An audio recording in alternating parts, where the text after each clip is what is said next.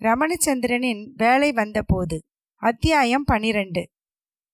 தன் வீட்டில் அழையா விருந்தாளியாக வந்து உட்கார்ந்து அதிகாரம் பண்ணி கொண்டிருக்கும் மகாலட்சுமி என்கிற பெண் உண்மையில் தன் கணவன் மணந்த ஒருத்தி.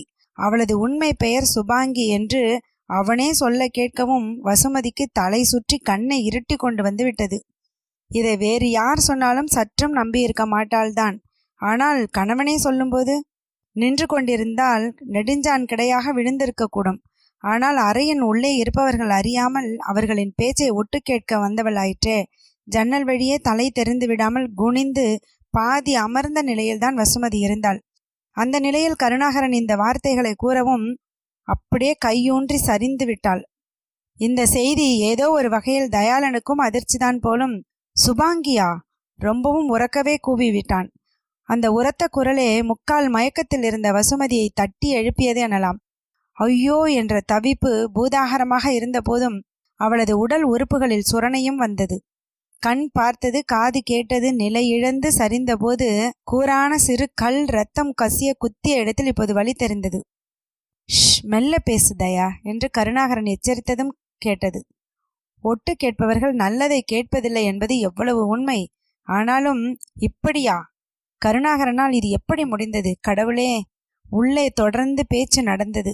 சாரிப்பா ஜன்னலைத்தான் சாத்தி விட்டோமே அதிர்க்கட்டும் சுபாங்கி இங்கே எப்படி? வசுமதி பற்றி அறிந்து வந்தாளா? ஆமாம் என்றான் கருணாகரன் சுருக்கமாக. ஏன்? என்ன வேண்டுமாம்? எதை என்று சொல்வது? ஒவ்வொரு நாளும் ஒவ்வொன்று. தினமும் அவளது ஆசை இலக்கு மாறிக்கொண்டே இருக்கிறது. நேற்று வெள்ளிக்கிழமை என்று அம்மா வைர மாலையை வசுமதிக்கு போட்டு விட்டிருக்கிறார்கள் நானும் உன் கையால் தாலி வாங்கியவள் தானே. வசுமதிக்கு மட்டும் வைர மாலையா என்று குடைகிறாள். குடும்ப நகை மொத்தமும் அம்மாவின் பொறுப்புதான். அதில் நான் தலையிடுவது கிடையாது. வசுமதிக்கு அம்மா தான் கொடுத்திருக்க வேண்டுமென்றால் ஒத்துக்கொள்ள முடியாது என்று ஆடுகிறாள். என்ன செய்வதென்று ஒன்றும் புரியவில்லை. ஆனாலும் அவளுக்கு திண்ணக்கம் அதிகம்தான் போல. உன்னிடம் ஒரு வார்த்தை சொல்லாமல் ஓடி போனவள் என்னத்தை நினைத்தோ திரும்பி வந்து பணம் வேறு கேட்கிறாள் பார். ஆனால் கருண் நீயும் நிறைய கொடுப்பதாகத்தானே இருக்கிறாய்.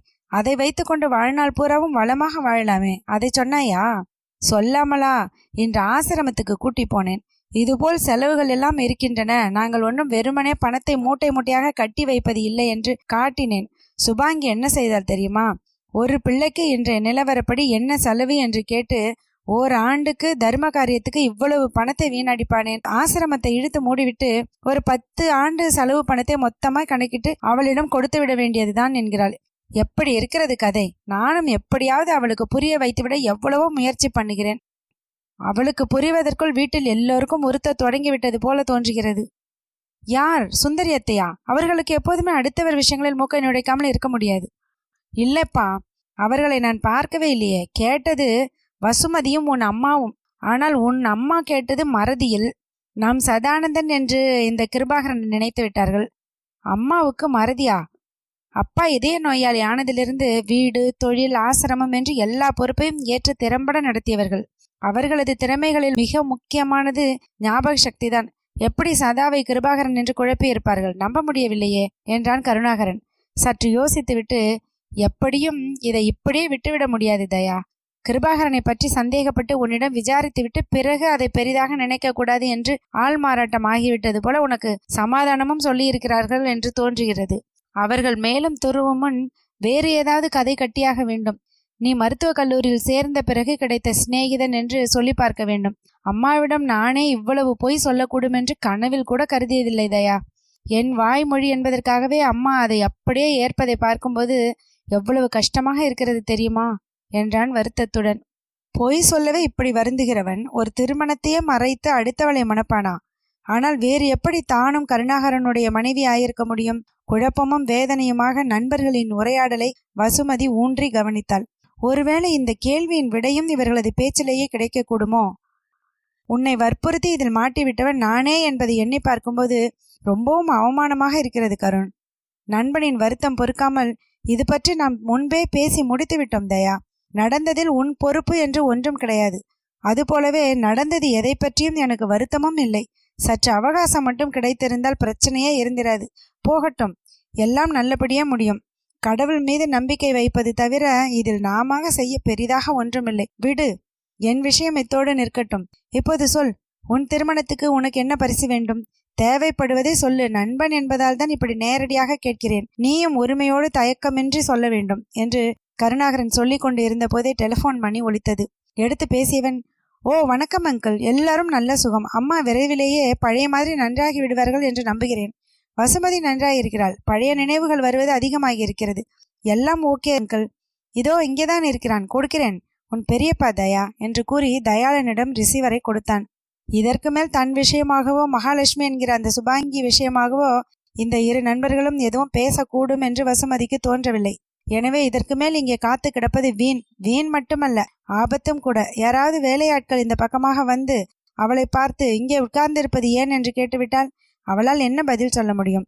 வேலையாட்களின் அந்த கேள்வி உள்ளே இருக்கும் நண்பர்கள் காதில் விழுந்தால் அது வேறு அசிங்கம். அவசியமற்ற அசிங்கப்பட வேண்டாம் என்பதோடு வசுமதிக்கு தனிமையும் மிகவும் அவசியப்பட்டது. மகாலட்சுமியை பற்றிய உண்மையை அவளுக்கு தந்த அதிர்ச்சி அற்ப சொற்பமானதல்ல. அது பற்றி அவள் ரொம்பவும் யோசிக்க வேண்டியிருந்தது. அரைகுறையாக ஏதாவது வேலையினோடையே அடுத்தவரோடு பேசியபடியோ அல்லாமல் முழு கவனத்துடன் தனிமையில் அமர்ந்து அவள் ஆழ்ந்து சிந்திக்க வேண்டியிருந்தது.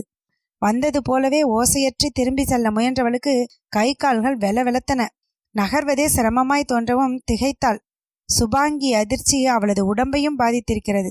அந்த பயங்கர தகவலை தொடர்ந்து பேச்சில் கவனத்தை பதித்திருந்ததால் அப்போது உணராத உடல் பாதிப்பு இப்போது தெரிகிறது. ஆனால் கை கால் நடுங்குகிறதே என்று இப்படியே உட்கார்ந்திருந்தால் அவள் விரும்பாத வேறு பல விளைவுகள் ஏற்பட்டு அவளே கணவன் முன் தலை குனிந்து நிற்க நேரிடலாம். மனதில் உறுதியெல்லாம் ஒருங்கே கூட்டி ஒரு வாரம் அங்கிருந்து அகன்று மெல்ல அவளது அறையை அடைந்து கதவை உட்புறமாக தாளிட்டு கொண்டு படுக்கையில் விழுந்தாள். விம்மி வெடித்து கொண்டு அழுகை வந்தது. அதை அடக்கும் எண்ணமே இல்லாமல் சற்று நேரம் ஓங்கி அழுதாள். சில நிமிடங்கள் தான் அதற்குள் அறிவு தலை தூக்கியது. இப்படி அழுது கொண்டு இருப்பதால் அவளுக்கு எந்தவித பயனும் இல்லை. மகாலட்சுமி என்ற ஒருத்தி இங்கே வரவே இல்லை என்றோ சுபாங்கி என்ற பெயருள்ள அவள் கருணாகரனுடைய மனைவி இல்லை என்றோ ஆகிவிடப் போவது இல்லவே இல்லை. எனவே அழுது கொண்டு கிடப்பதை விட ஆலோசிப்பதே நல்லது. தீர ஆலோசித்தே ஆக வேண்டும். எழுந்து உட்கார்ந்து கொண்டு வசுமதி யோசித்தாள். என்ன நடந்திருக்கக்கூடும்? கண்ணில் பட்ட பெண்களையெல்லாம் மனைவியாக்கி கொள்ளும் கயமை கருணாகரனுக்கு கிடையாது என்று வசுமதி நிச்சயமாக நம்பினாள் இப்போதும். ஆனால் வேறு எப்படி அவன் தன்னையும் மணந்தான்? கருணாகரனிடம் ஒரு வார்த்தை சொல்லாமல் சுபாங்கி ஓடிப்போனதாக தயாளன் குறிப்பிட்டது அவளுக்கு நினைவு வந்தது. கருணாகரனுக்கும் சுபாங்கிக்கும் பெருத்த வேறுபாடு ஏற்பட்டு அவள் ஒரேடியாக பிரிந்து சென்றிருப்பாளோ? அது முடிந்துவிட்ட விஷயம் என்று ஒதுக்கிவிட்ட பிறகு கருணாகரன் வசுமதியிடையே காதல் மலர்ந்து கல்யாணத்தில் முடிந்திருக்குமோ? அப்படித்தான் இருக்க வேண்டும். சுபாங்கி பற்றி தன்னிடம் கருணாகரன் எப்போதேனும் ஏதேனும் கூறியதுண்டா? என்று வெகு தீவிரமாக யோசித்து பார்த்துவிட்டு வசுமதி அலுப்புடன் பெருமூச்செறிந்தாள். திருமணமே நினைவு வரவில்லை. முந்தைய வாழ்வில் கணவனின் பங்கு எதுவுமே ஞாபகத்தில் இல்லை. ஒரு பெண்ணின் வாழ்வில் திருமணம் என்பது எவ்வளவு முக்கியமானது? அது பற்றியே ஒன்றும் நினைவு வராத போது இந்த சாதாரண விஷயமா நினைவு வந்துவிடப் போகிறது? சட்டென நிமிர்ந்து அமர்ந்தாள் வசுமதி. இது சாதாரண விஷயமா? சாதாரண விஷயம்தானா? மெய்யாகவே சுபாங்கி விஷயம் வசுமதியை பொறுத்தவரையில் சாதாரணமானது தானோ? அது கருணாகரனின் கடந்த கால சங்கதி. ஒருவரின் முன் காதல் போல முடிந்துவிட்ட விஷயம். இதை போய் வசுமதி பெரிதுபடுத்துவது தப்போ? ஆனால் முடிந்துவிட்ட விஷயமாய் ஒதுங்கி போகாமல் அவள் இங்கே வந்து சட்டமாய் உட்கார்ந்து விட்டாளே. அது மட்டுமா? கருண் கருண் என்று கருணாகரனை வால் பிடித்து கொண்டு அவனுடனேயே ஒட்டி கொண்டு அலைகிறாளே. இவள் எப்படி முடிந்துவிட்ட சங்கதி அவள்? அதுவும் அவ்வப்போது அலுவல் அறைக்குள் அவனோடு சென்று கதவை சாத்தி கொள்கிறாள். கணவன் அருகே அமர்ந்து அவனோடு சுபாங்கி வெளியே சென்று வந்ததையெல்லாம் எண்ணி பார்க்கையில் வசுமதிக்கு உள்ளம் ரணமாய் வலித்தது. இல்லை இதற்கு வேறு விளக்கம் இருக்க வேண்டும். இப்போது கூட கருணாகரன் ஏதோ சொன்னானே பணம் நகை என்று கேட்பதாக சொன்னானே. அப்போது அவன் குரலில் கூட வெறுப்பு தான் தெரிந்தது. ஆமாம் அது நிச்சயமாய் வெறுப்பாய்த்தான் இருக்க வேண்டும். இப்போது வசுமதி இன்னமும் நன்றாக நிமிர்ந்து அமர்ந்தாள். நிச்சயமாய் கருணாகரனின் வாழ்வில் சுபாங்கி முடிந்துவிட்ட ஒரு அத்தியாயமேதான் வேண்டாம் என்று ஒதுக்கிவிட்டதை பற்றி தன்னிடம் சொல்லவில்லையே என்று வசுமதி வருந்துவது எந்த விதத்தில் நியாயம்? அவர்களுக்கு விவாகரத்து கூட ஆகியிருக்கக்கூடும். இன்னொன்று கூட அவளுக்கு தோன்றியது. இந்த சுபாங்கி பற்றி அவளிடம் கருணாகரன் சொல்லவே இல்லை என்றும் தான் எப்படி உறுதியாக சொல்ல முடியும்? சுபாங்கி பற்றி கருணாகரன் அவளிடம் விளக்கமாக சொல்லி இருவருமாக கலந்து பேசி அவளது ஒப்புதலின் பின்னரே அவர்களது திருமணம் நடந்திருக்கலாமே. அப்படி நடந்திருந்தால் கருணாகரனை ஒரு இம்மி அளவு கூட குறை கூற முடியாதே. குறைப்படுவது ஒரு பக்கம் இருக்கட்டும். இப்படி ஒரு அரைக்குறை மனைவியை வைத்துக்கொண்டு அவனும் தான் என்ன பாடுபட வேண்டியிருக்கிறது? முதலில் கல்யாணமானவன் என்பதையுமே மறந்து வாழ வேண்டியிருக்கிறது. அதை எவ்வளவு பொறுப்பும் பிடிவாதமுமாக செயல்படுத்துகிறான். அவன் மட்டும் நெருங்கி வந்திருந்தால் வசுமதி மறுக்கப் போவது இல்லை ஆனாலும் மருத்துவர் சொன்னதற்காக எப்படி ஒதுங்கி வாழ்கிறான்? அல்லது அந்த இன்னொருத்தி மீது கொண்டிருந்த ஆசை மறையாததால் தான் இவளோடு ஒட்டி உறவாட அவனால் முடியவில்லையா? கரையில் தூக்கி போட்ட மீன் பிராணவாயுவுக்காக தவித்து துடிப்பது போல சில கணங்கள் வசுமதியும் துடித்து விட்டாள். சி என்ன பைத்தியக்காரத்தனமான எண்ணம். அப்படி சுபாங்கியிடம் அவனுக்கு ஆசை நிலையாக இருந்திருந்தால் வசுமதியை எப்படி மணப்பான்? மனைவி என்று பெற்ற தாயிடமே எப்படி கூட்டி வருவான்? மனம் கொஞ்சம் தெளிந்தாற் போல வசுமதி உணர்ந்தாள். எழுந்து சென்று முகம் கழுவினாள். கலைந்திருந்த கூந்தலை லேசாக வாரினாள். பொட்டிட்டு கொண்டு கண்ணாடியில் தெரிந்த உருவத்தை வெறித்து நோக்கினாள். சுபாங்கியோடு பாரபட்சமின்றி ஒப்பிட்டு பார்த்தவளுக்கு உள்ளூர திருப்தி உண்டாயிற்று.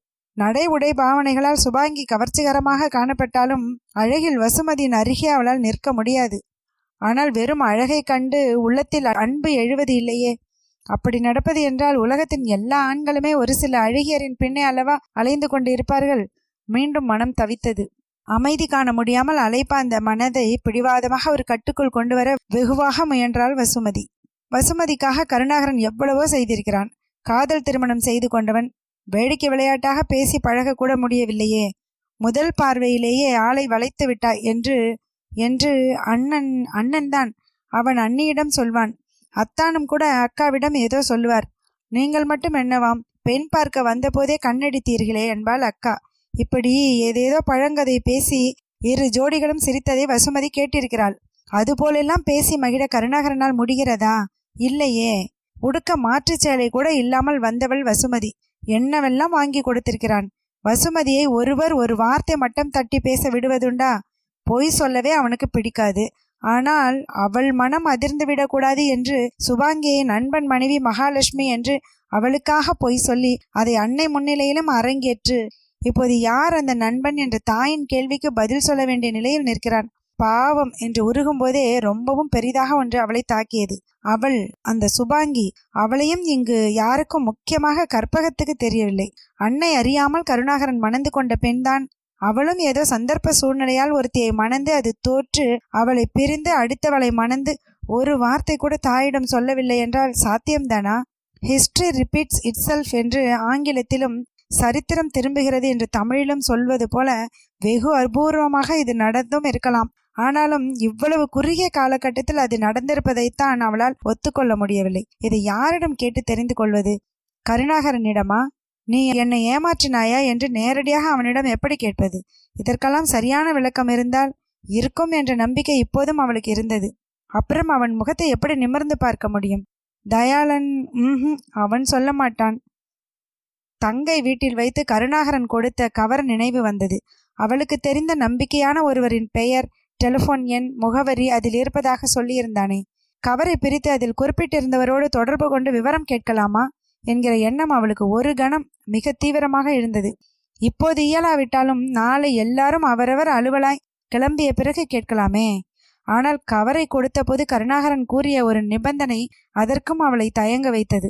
அவனிடமும் நம்பிக்கை இழக்கும் போதுதான் அந்த நபரோடு தொடர்பு கொள்ளச் சொன்னான். அவரோடு தொடர்பு கொள்வதே கணவன் மீது நம்பிக்கை இழந்து விட்டதாக பறைசாற்றுவது போல்தானே ஆகும். அவன் மீது தவறும் இல்லாதிருந்து வசுமதி அந்த மனிதரோடு தொடர்பு கொண்ட விவரம் அவனுக்கு தெரியவும் நேர்ந்தால் பாவம் அவனுக்கு எப்படி இருக்கும்? வசுமதியின் உள்ளம் எவ்வளவோ கலங்கி குழம்பி கொந்தளித்த போதும் பிற்பாடு கருணாகரனின் மனது கஷ்டப்படக்கூடுமோ என்ற ஒரு காரணத்தினாலேயே அவள் தன் குழப்பம் தீர எந்த முயற்சி எடுக்கவும் தயங்கினாள். கணவன் குற்றவாளி ஆகி விடுவானோ என்ற அவளது ஆழ் மனது அஞ்சியதும் ஒரு காரணமாக இருக்கக்கூடுமோ என்னமோ.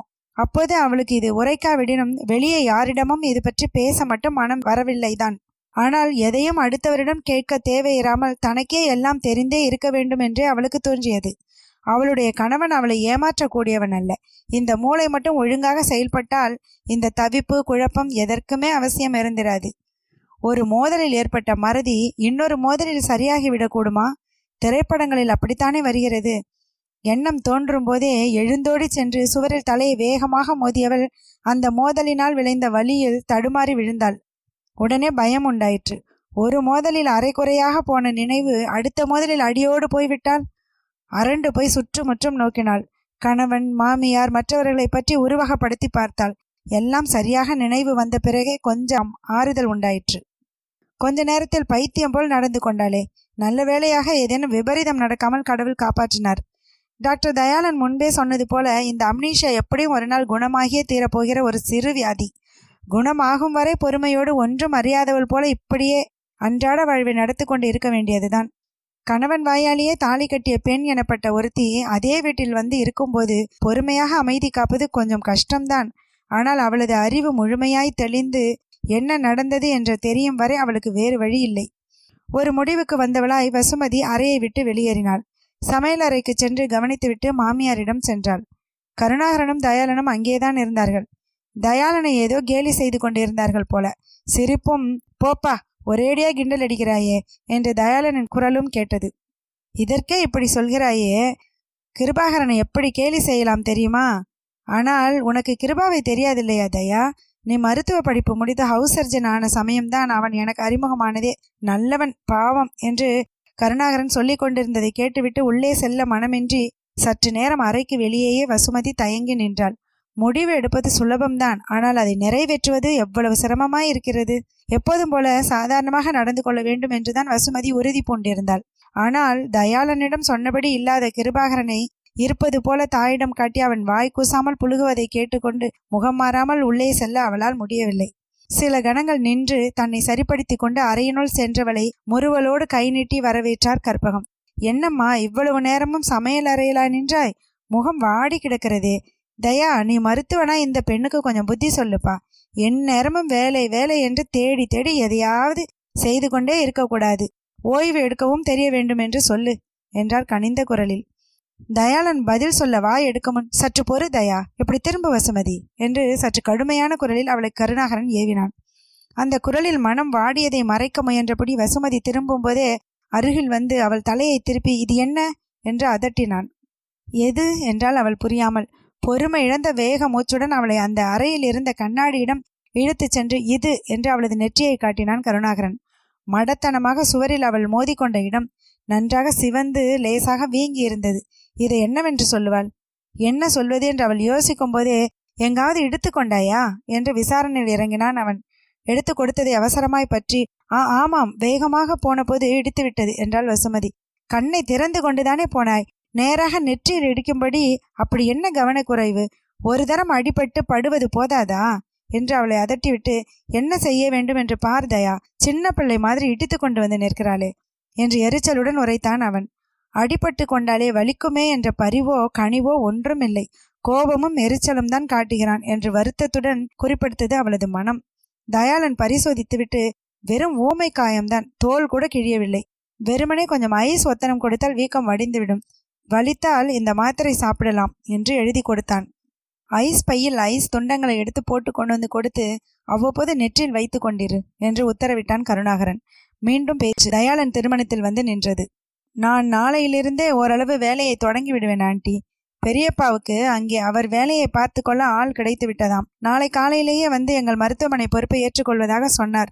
ஒரு நாள் அவருக்கு அன்றாட வேலை விவரம் சொல்ல மறுநாள் அதாவது நாளை மறுநாளிலிருந்து கல்யாண வேலை மட்டும்தான் என்று குரலில் மகிழ்ச்சி துள்ள தயாளன் கூறினான்.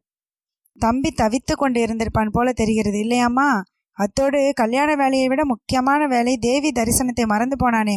பாரதி தேவி தரிசனத்தை சொன்னேன் என்று கருணாகரன் கூற எல்லோரும் சிரித்தனர். சற்று நேரம் இப்படி பேசிக்கொண்டு இருந்துவிட்டு ஹாட் பேக்கில் சூடு ஆறாதபடி வசுமதி எடுத்து தந்த உணவு வகைகளை பெற்றுக்கொண்டு தயாளன் விடைபெற்று சென்றான். தயாளன் கிளம்பி சென்று சற்று நேரத்திற்கெல்லாம் கருணாகரனுடைய தாய்மாமன் குடும்பம் அன்றைய கடைக்கண்ணி வேலைகளை முடித்துக்கொண்டு திரும்பி வந்தது. அன்று வாங்கி வந்த நகை செட் ஒன்றை அணிந்து காட்டிவிட்டு பாமா அவளுடைய அறைக்கு வசுமதியை கையோடு கூட்டி சென்றாள். நகை பற்றிய வசுமதியின் உண்மையான கருத்தை கேட்டாள். அதுதான் நன்றாய் இருக்கிறது என்று முதலிலேயே சொன்னேனே. நிஜமாகவே இந்த செட் நகை உன்னை ரொம்பவும் தூக்கி காட்டுகிறது பாமா என்றாள் வசுமதி. மெய்யாகவே பாமா அன்று மிகவும் அழகாக தெரிந்தாள். உள்ளிருந்து ஒரு ஒளி வீசுவது போன்ற தோற்றம். அதன் காரணத்தை பாமா சொன்னாள்.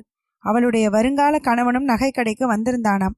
அங்கேயே அவனது பரிசாக ஒரு மோதிரம் வாங்கி அவளுக்கு அவனே அணிவித்தானாம். பிறகு ஓட்டலுக்கு இவர்கள் மூவரையும் அழைத்து சென்றானாம். பெரியவர்களுக்கு உணவு கொண்டு வர சொல்லிவிட்டு அவனது நாற்காலி அவளை ஒட்டி போட்டுவிட்டு அவளை கையை பிடித்துக்கொண்டு மற்றவர்களுக்கு கேட்காதபடி தனிந்த குரலில் பேசிக்கொண்டே இருந்தானாம். அம்மா ஏதாவது சொல்லிவிடுவார்களோ என்று பயந்து கொண்டே இருந்தான் வசுக்கா. ஆனால் எப்படியோ அம்மா வாயை மூடிக்கொண்டு இருந்து விட்டார்கள். வசுகா எனக்கு எவ்வளவு சந்தோஷமாக இருக்கிறது தெரியுமா? என்றால் பாமா மகிழ்ச்சியோடு. இப்போதே திருமணம் நடந்து அவர் வீட்டுக்கு போய்விட மாட்டோமா என்றிருக்கிறது என்று கூறிவிட்டு முகம் சிவந்தாள். ஆக இதுதான் இவளது புத்தெழிலின் ரகசியமா? பொருத்தமான முறையில் பாமாவிடம் சிரித்து பேசிய போதெல்லாம் வசுமதியின் உள்ளம் குடைந்து கொண்டே இருந்தது.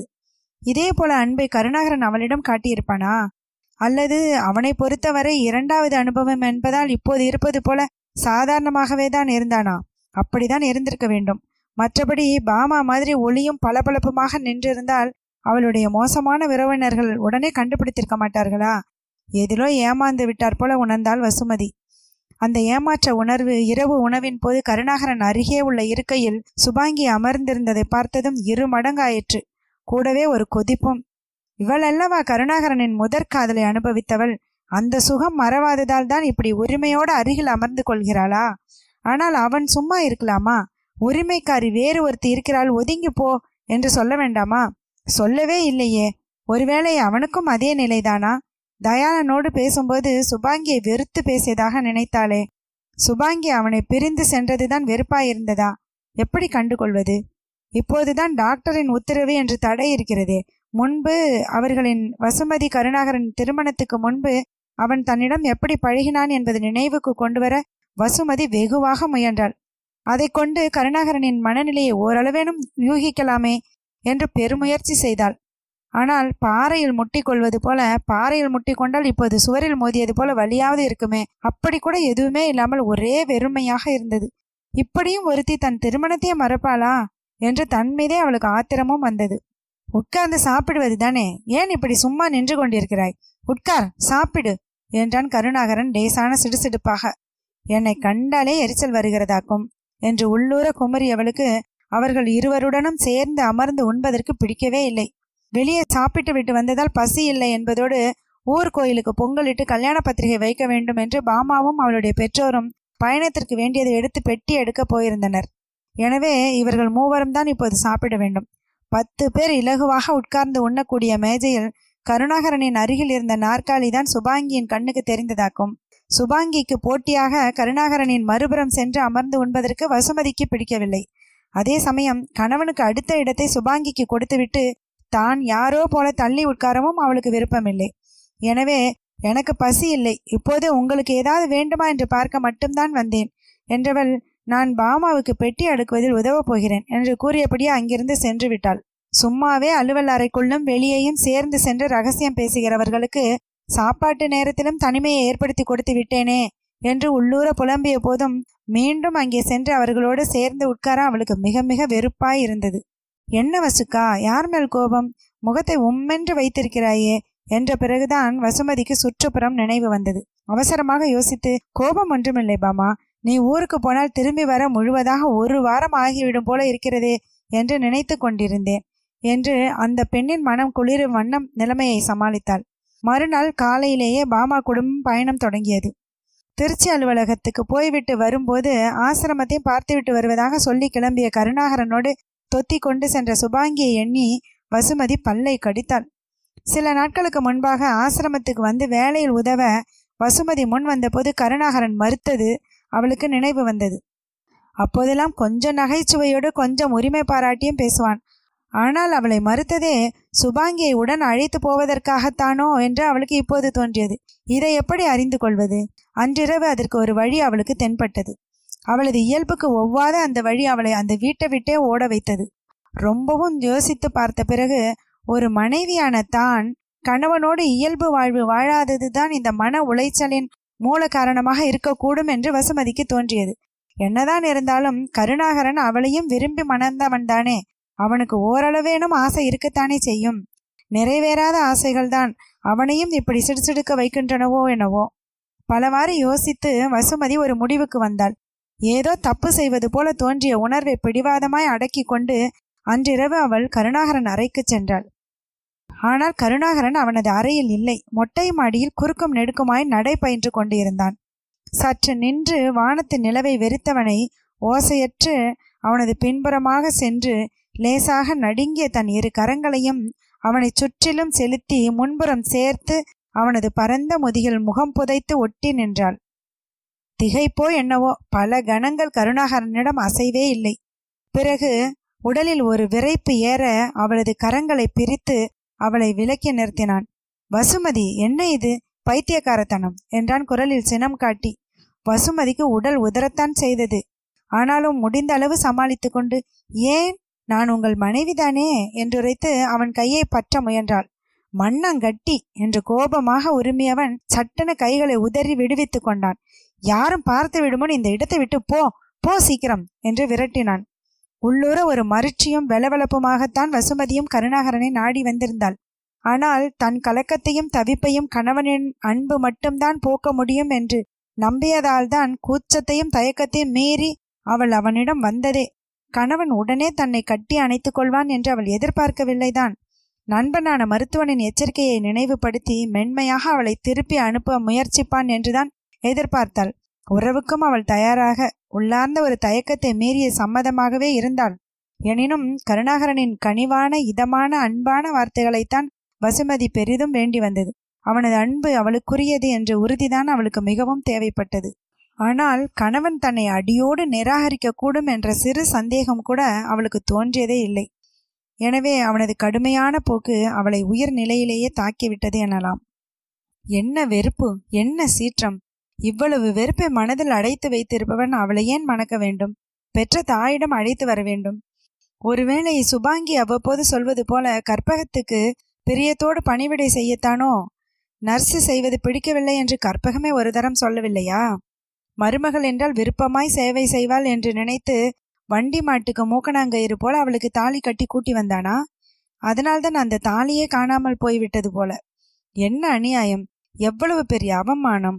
இப்படி ஒருவன் கணவன் என்றாலும் அவன் தன்னை உதாசீனம் செய்யும்படி ஆயிற்றே என்ற குன்றலும் அவமான கனலுமாக கூடவே இப்படி இவன் தன்னை உதாசீனம் செய்யலாமா என்ற சின சிவப்புமாக அவனை வெறித்து நோக்கிய வசுமதியை கருணாகரன் திரும்பி கூட பார்த்தானில்லை. இன்னுமா நீ போகவில்லை? போ முதலில் போ இங்கிருந்து என்று சீறினான். போய் படுத்து நன்றாக தூங்கு. இந்த பைத்தியம் தானாக தெளியும். பூமிக்குள்ளே புதைந்து விடமாட்டோமா என்ற தவிப்புடன் திரும்பி ஓடிச் சென்றாள் வசுமதி. மாடிப்படி இறங்கி வரும்போது ஹாலில் இருந்த டெலிஃபோன் கண்ணில் பட்டது. ஒரு கணம் தயங்கிவிட்டு அவளது அறைக்கு விரைந்தாள். கருணாகரன் முன்பு கொடுத்த கவரை எடுத்தாள். இனிமேலும் நம்பிக்கையாவது இன்னொன்றாவது. கருணாகரனுக்கு வருத்தம் தருமோ என்று பொறுத்த போவதும் படுமுட்டாள்தனமே. அவசரமாக உரையை கிழித்து உள்ளிருந்ததை படித்து பார்த்தாள். யாரோ சொக்கலிங்கமாம். அவரது பெயர் முகவரியோடு டெலிஃபோன் எண்ணும் இருந்தது. யார் இந்த சொக்கலிங்கம்? என்று சில கணங்கள் மூளையை கசக்கி யோசித்தாள். ஒன்றும் புரியவில்லை. இந்த புரியாத நிலைதானே இப்போது கருணாகரனுக்கு சாதகமாகிவிட்டது? இருக்கட்டும். இவர் என்ன சொல்லுகிறார் பார்க்கலாம். டெலிஃபோனை எடுத்து எஸ்டிடி கோட் நம்பரையும் சொக்கலிங்கத்தின் தொலைபேசி எண்ணையும் தட்டினாள். திரும்ப திரும்ப. ஆனால் எதிர்முனையில் டெலிஃபோன் மணி அடித்ததை தவிர எடுப்பார்தான் யாரும் இல்லை. ஒரு வகையில் இதில் ஆச்சரியம் ஏமாற்றம் எதுவும் வசுமதிக்கு தோன்றவில்லை.